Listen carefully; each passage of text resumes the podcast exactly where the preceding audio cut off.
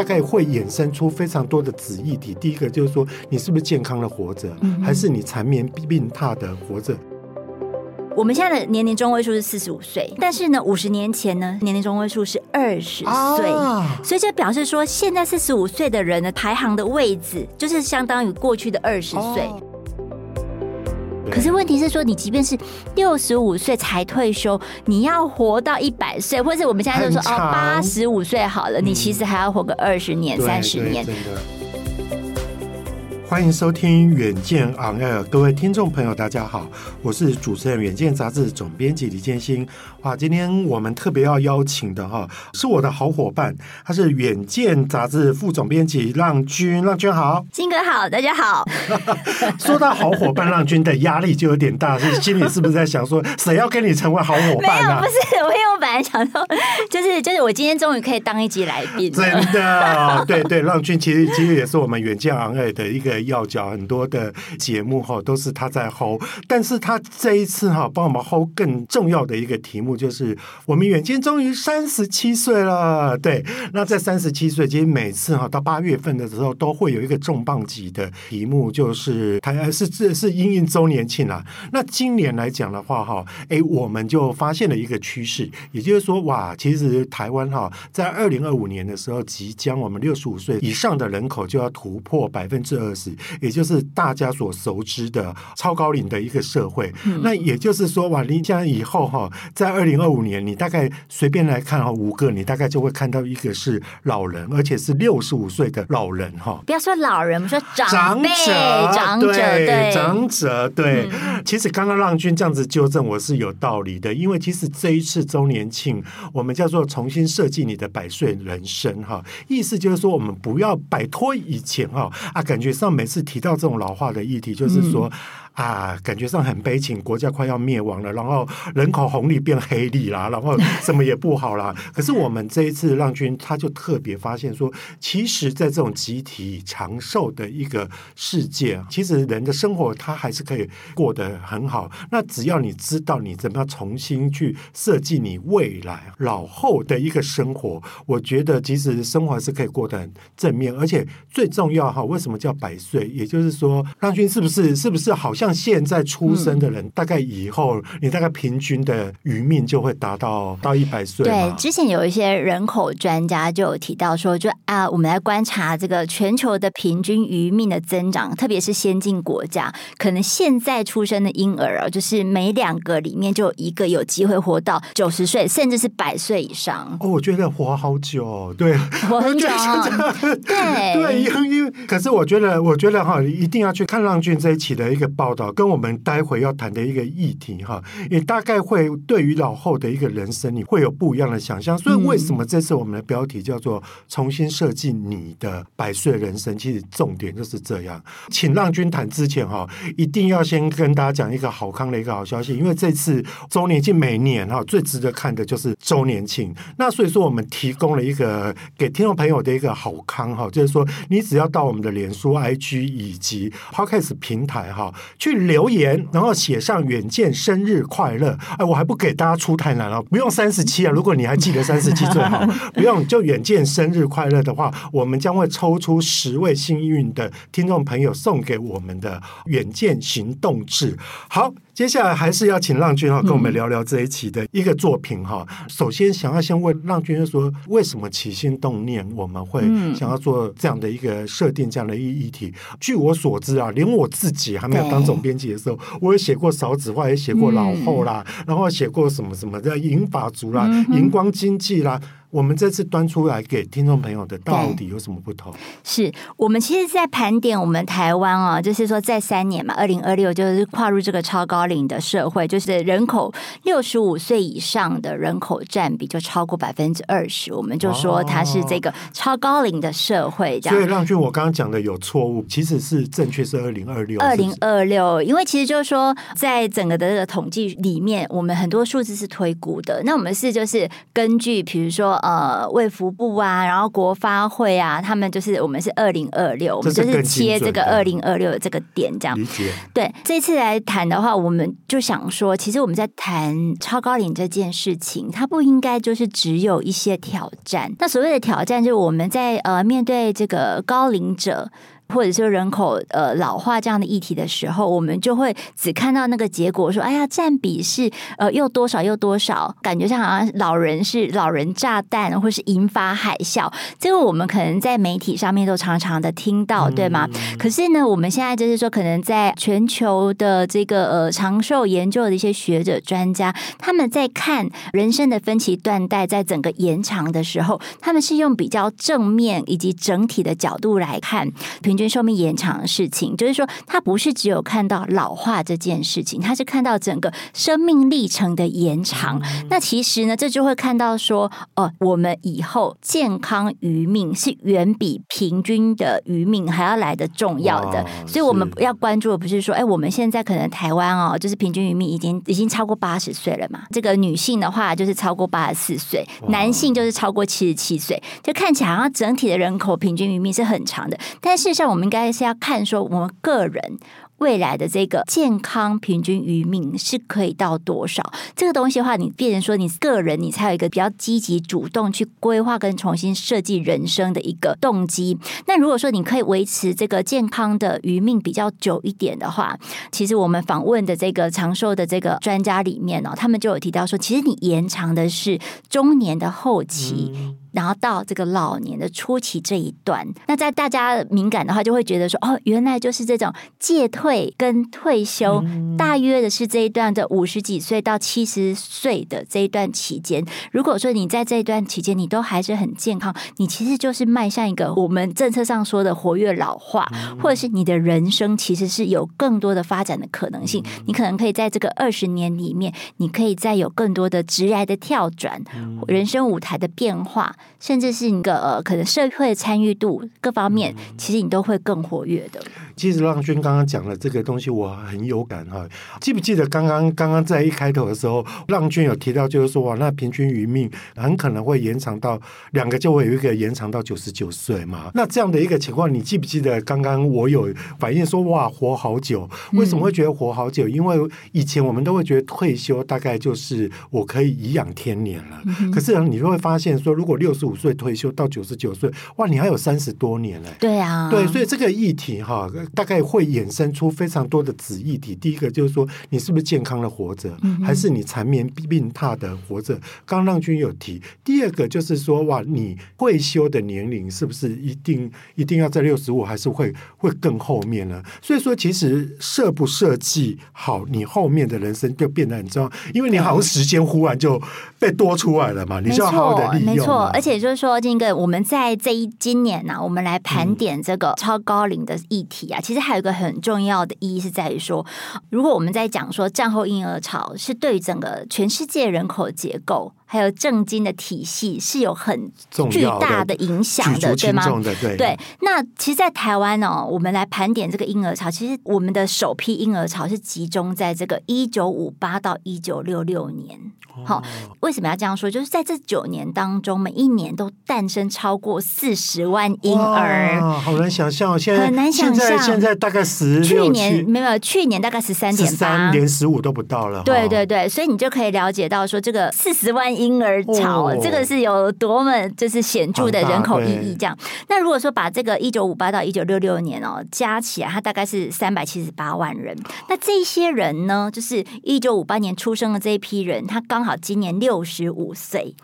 就是可以领敬老卡的法定年龄，所以意思就是说，这三百七十八万人第一批先锋者已经跨过六十五岁，就是我们所谓法定高龄的门槛。那因此呢，我们在进入超高龄社会，是不是还有三年？就所以这一批人呢，他很可能就是测试我们整体社会超高龄的阴影的一个测压的天呐，很重要的第一批哦，就是这一批刚好可以看出我们国家或者整个社会对于这样的一个耐受。度到底够不够？对对，对，记得我几年前写过一个题目叫做《消失中的上班族》，那时候跟浪君的论点一样，我就是预测到说，哎，大概在这几年的时候，其实开始有一个大退休潮。所以说哈，原本劳动人口，我们所谓劳动人口就是就是十五到六十五岁嘛哈，这样的一个人，大概人口红利的这一批就忽然不见了。所以说哇，这个这个议题真的很重要。对，但但我知道浪君你这一次其实最特别就是说，哎，你还参考了非常多国外的一个意见。嗯、最特别就是说，你有访到一个英国专门在研究长寿的一个学者哈，就是那个史考克。Andrew Scott。对，然后他对于长寿社会，大家怎么去过，因应这个长寿社会，他有一些设计的概念，是不是可以我们分享一下？对，我觉得呃，我们这次是岳阳独家专访这个 Andrew Scott 嘛。那其实 Andrew Scott 在我们的这全球的长寿研究领域哦，他也是算声名赫赫，因为他之前跟他的这同事，英国伦敦商学院这个同事哦，Linda Gratton 啊，他有一起写过呃一百岁的人生战略，还有长寿新人生这两部书，都是在探讨这个人口长寿趋势跟因应之道的。那其实这个在全球哦，就是这几年，就是他推出来之后。后就是热销，甚至那个一百岁的人生战略又在台湾也有这个翻译嘛，十五个国家的语言，然后都是冲上这该国的排行榜，就是在讲说，就是大家对于这个人口高龄化，还有就是长寿的这个趋势，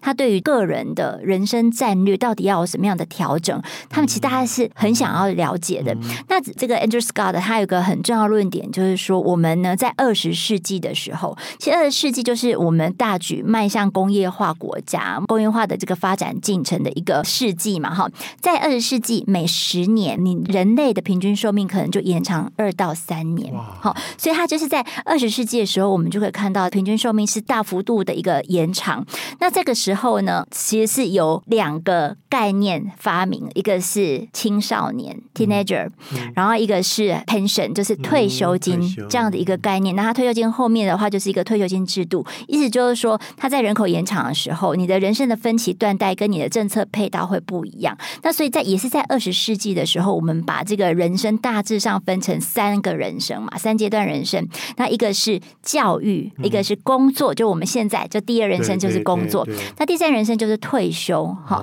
这三阶段人生。但是呢，一旦你的这个人口寿命在二十一世纪再拉到百岁人生的时候，你就必须是。多阶段人生的分歧断代了，所以就是说，你这个退休的概念是模糊的。就像刚才那个金星哥讲的，我们可能现在法定的退休年龄要拉到六十五岁，可是问题是说，你即便是六十五岁才退休，你要活到一百岁，或者我们现在就说哦八十五岁好了，你其实还要活个二十年、三十年。对，在这个二三十年中间，你要怎么做呢？就是你很可能就是呃财务的准备是不够的，你会吃光老本，那你也就面临。说你可能要重返职场等等你的压力，这样，所以呢，他就是说，哦，我们应该就是在思考多阶段人生的时候，呃，我们去谈最简单就是退休这个概念，它是模糊化的。所以呢，你在这个以后的这个职场上面的，或者你的人生里面，你没有退休这件事情哦，你不是完全从职场上。告退，而是你在职场上是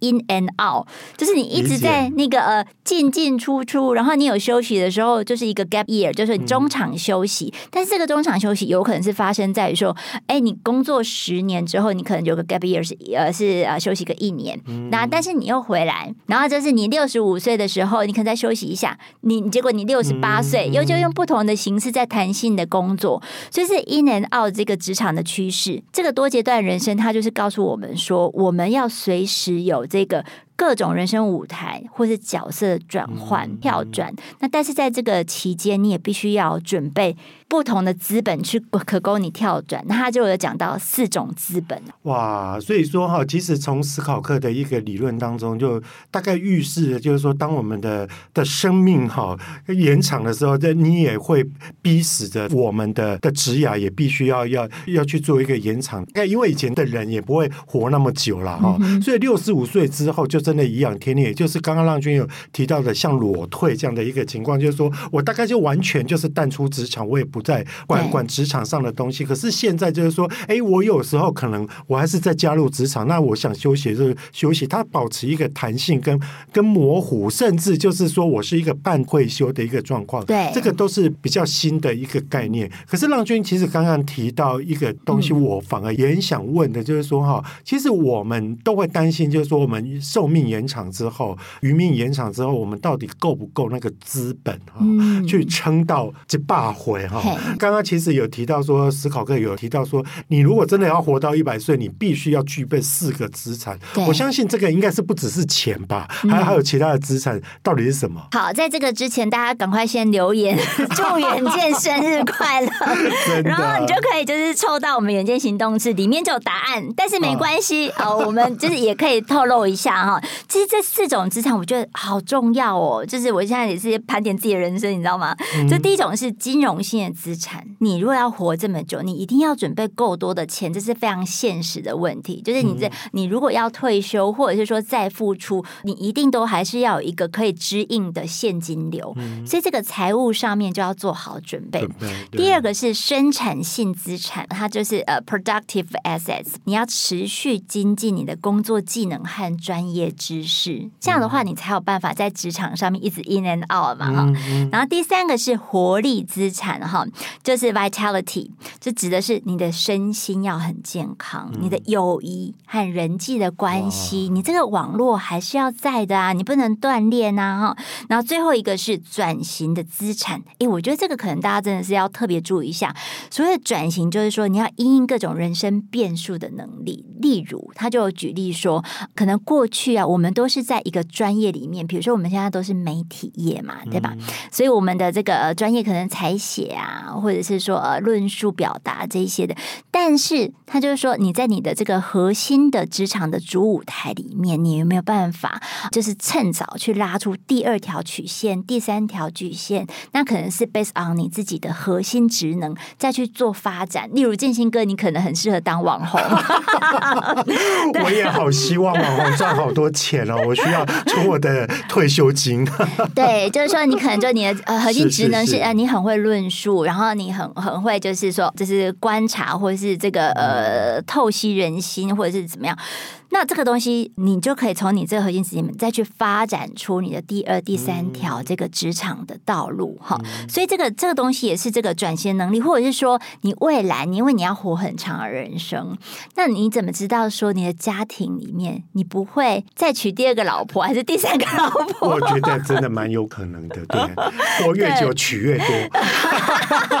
就是说你的人生里面呢，你可能这些都是一个转换。嗯、那说转换呢，就是。除了这四种的这个资产之外，其实它也有个很重要的提醒是说，你一定要跳出你的舒适圈。你不要觉得说哦，我现在的状态很棒啊，那我就在这边持续的生根发展。但是问题是你都没有抬头看看，说你未来的路还有什么样的可能性，或是什么样的挑战？他说，如果说你现在这个阶段，你就把你所有的人脉，然后你的关系资源，都是聚焦在啊，比如说我现在是这个远见的这记者这个职位，我全部。都是绑在这个职位跟角色上面。未来如果我一旦退休，或者是我有什么这样的一个职场或人生的变故，我从这个角色上断开之后，嗯、那我所有的这个人际脉络跟资源的连接全部都断开了。那这样怎么办呢？就是说你的人生的这个防护网就会有一个很很大的缺口。嗯、所以他其实有一点真的是提醒大家要有一些，他说的是长寿的素养啊，就是说你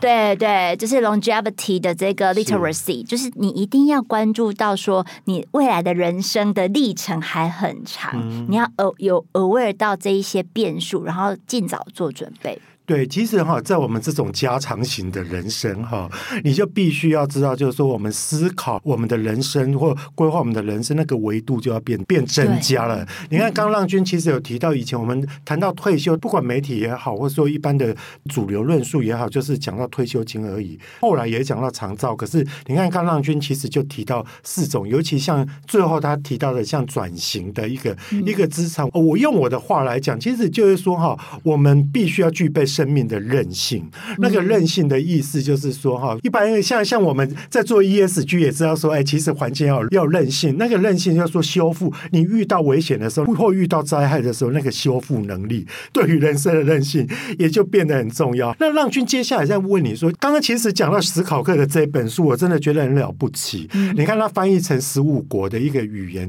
代表他真的是圣经级的 的书。那会成为圣经级的书，可见世人哈现在在地球村的人们对于这档事其实是有多么的恐慌、纠结跟在意哈。嗯、那史考克还没有给一些新的建议。哎，我觉得还有一个是他谈到说，从他这一辈起，因为他其实是已经五十八岁了吧，哈，也是传统定义里面的中高龄族群，但是他说。他现在五十八岁，会比他爸爸爷爷的五十八岁还要来得更年轻，因为呢，他还有更长的日子。嗯、你知道，今天为了要做这个专题哈，我就是那个国发会的人口推估系统，我就玩到一个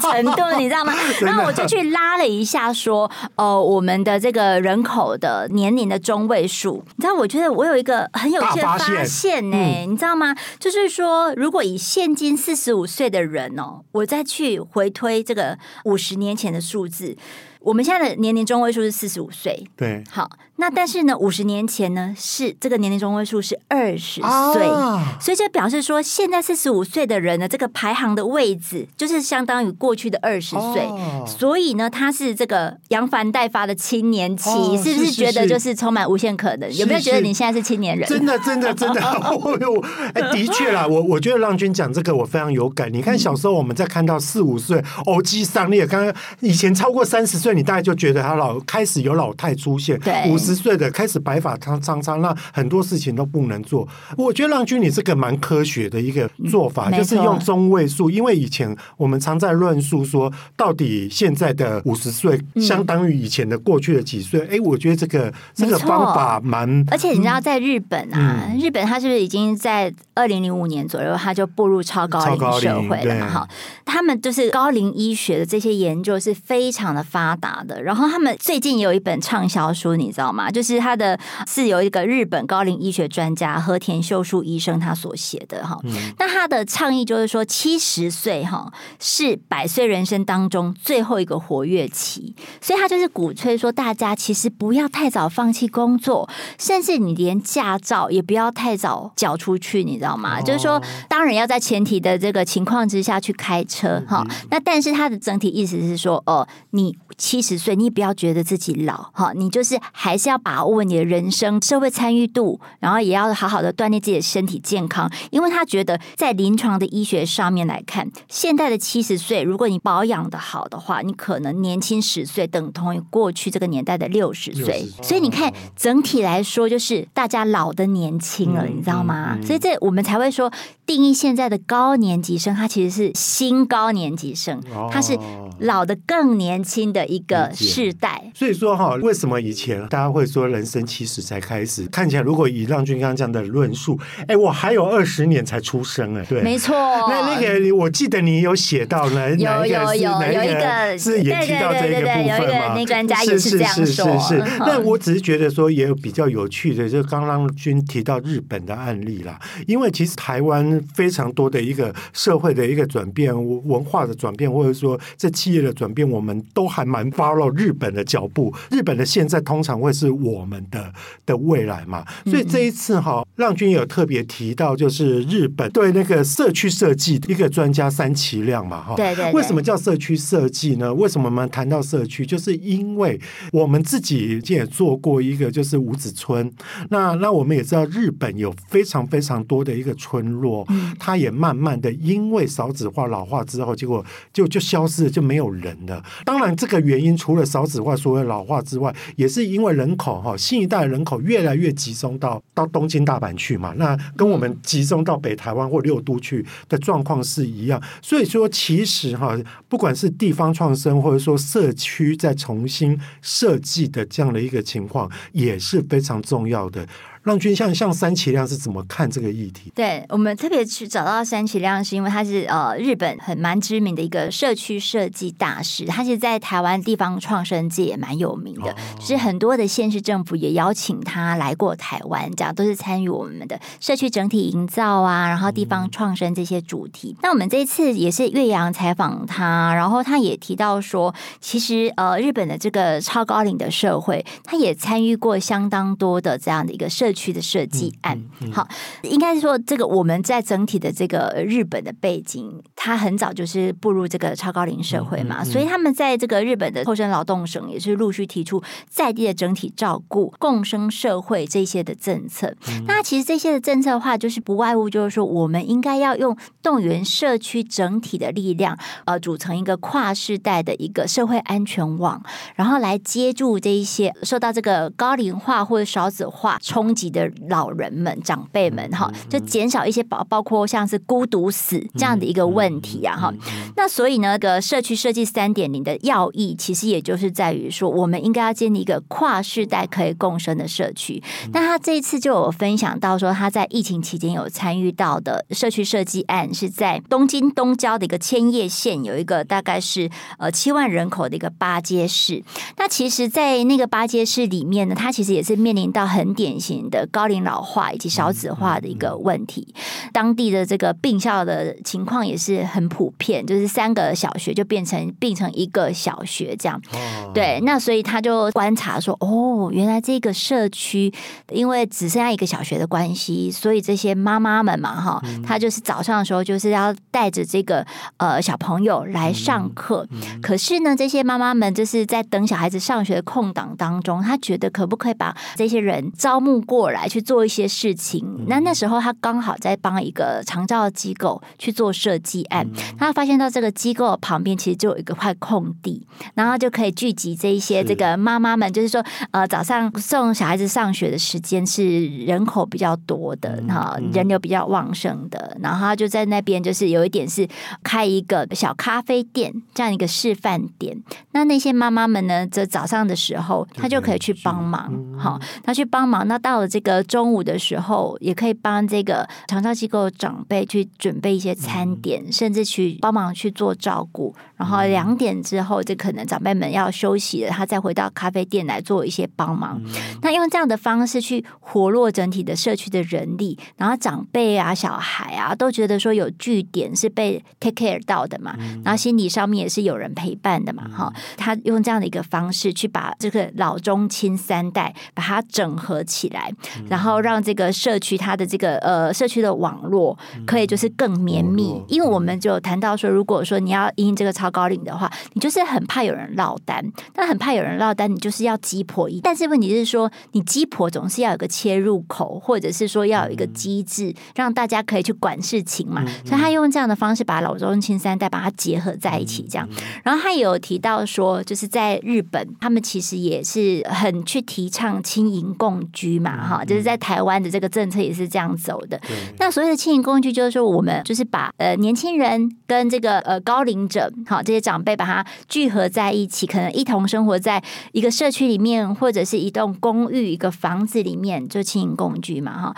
那但是他就觉得说，这其实表面上看起来好像没有错，可是问题是，他也是需要很多的一个社区设计，包括人性的这个沟通的环节要在里面，因为他说，你实际去去问那一些长背哦。就问说：“哎，你要不要跟年轻人住在一起啊？”嗯、他其实是跟你讲说：“我不是很喜欢呐、啊。”我看不习惯。你现在对，就是年轻人太吵了嘛，嗯、对不对？对对对对，所以他们就说：“哦，其实这样统计起来，或者是这样调查起来，可能他一天里面大概三成的时间，他愿意说啊，大家跨世代交流啊，跟年轻人这样子玩一玩呐、啊。嗯、但事实上，他只可能六七成的时间，他还是想要独处，或者是跟他同龄的人在一起的。所以这个时候呢，你在做一些。软硬体的设计跟配套的时候，你就要给他一个有点像是避难所、庇护所这样的一个空间，让他其实也可以自己一个人。如果他怕吵的话，他就躲回去他自己的天地。那如果他想要出来跟大家玩一玩、交流一下，那他再出来跟大家在拉比里面在一起互动。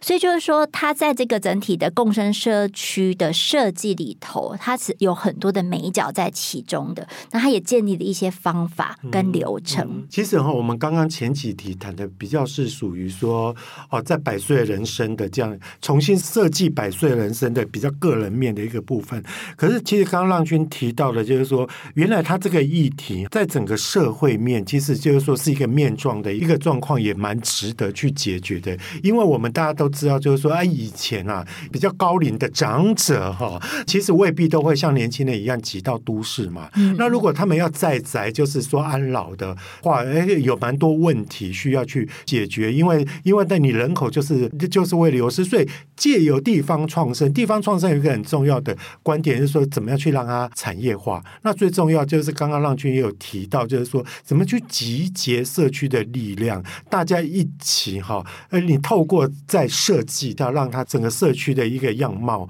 变得它是活跃的，它是不一样的，而而不是说像以前的，就就只是说我我一个社会就住进去，它其实哦对，就不是一个补助的概念，对，它不是一个补助，它是一个正向循环，它形成一个生态系的一个概念，对对对，就是说每一个人在里面都有一个角色，角色然后一起促进这个正向的循环，对，然后是彼此依靠的这样。倒是让我觉得我蛮想就额外问你一题，就是说问了三期量之后哈，你觉得就是说。它到底解决日本哪些老化的问题？那还有没有一些是是其实它可以映射到台湾的社会？嗯、就是说，欸、对、嗯、我我我们讲的是说，呃，它这样的一个社区设计三点里的这个理念哈，它其实就是帮忙去解决这个超高龄的一些问题。那我们讲说超高龄的问题的话，它就是伴随到我们刚刚都有提到的，比如说孤独死、孤独死，对，哦，或者说老单身，哦、然后或者说这个呃少子化。还有这个照护人力不足的问题嘛，哈，因为他其实比如说刚才提到这个环节，他把这些妈妈们，他们也变成是一个人才。或者说是一个照护的资源，把它引入到这个社区的高龄照护网里头。那这些概念，我们台湾可不可以做？当然可以做，而且还真的是有人在做，啊，有人力行啊。对对对，我们在这一次的采访里头呢，我们也去看到，比如说一些啊，像是伯拉罕，就是在这个台中和平区的这个部落里头，然后他们这个伯拉罕的共生劳动社，然后它其实就是一个。照服员的这照护的生态系，然后在这里面的话，他们真的就是用社区互助、共生社区这样的一个概念，把里面的这个长者、还有照护员，然后还有老中青这个跨世代的人力呢，都把它集结起来，然后就变成是说，哎，真的是长者有人照顾，然后年轻人也回流了，因为他在这里面，他可以是成为照护员，他可以回去就业，可以回去就业，嗯、然后呢，他是一个有形成。一个经济的规模，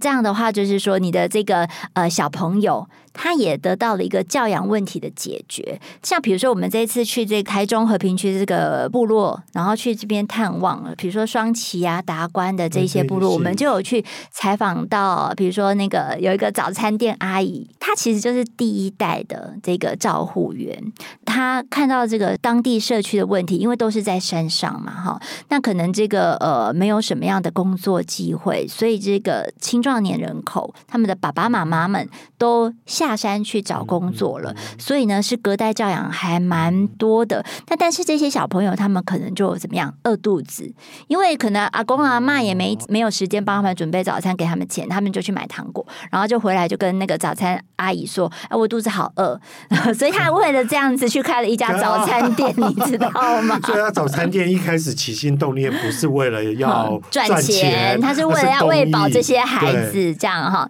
那结果后来没想到这个呃。伯拉罕哦，这个呃林依颖，我们之前的那个台中市的副市长，他就自己真的是去考执照，去当了照服员，然后呢，就是搬到这个地方去，然后推动了整体的这个伯拉罕的共生合作社的这个照服系统。慢慢的，这些这个青壮人口回流了，爸爸妈妈回来了，孩子就稳定了。所以那个早餐店阿姨就跟我讲说，呃，现在呢，小朋友不来吃爱心餐的，所谓爱心餐就是说，哎，我来吃，但是我先先欠着，我先。欠着，或者是说我是靠别人的爱心来帮助的，那但是没有，现在就是爸爸妈妈带来吃早餐，而且坚持我要付钱，对，因为他们现在这个经济的也稳定了，然后小朋友状态都稳定了。所以这是一个社区的翻转。是我我我觉得从这个例子哈，就会知道，就是说，其实其实哈，集体高龄、集体长寿，好像也不是那么可怕的事情。大家不要把它想的那么长寿哈。在这之前哈，大家听的是不是觉得觉得很过瘾？千万别忘了，就是说，一定要在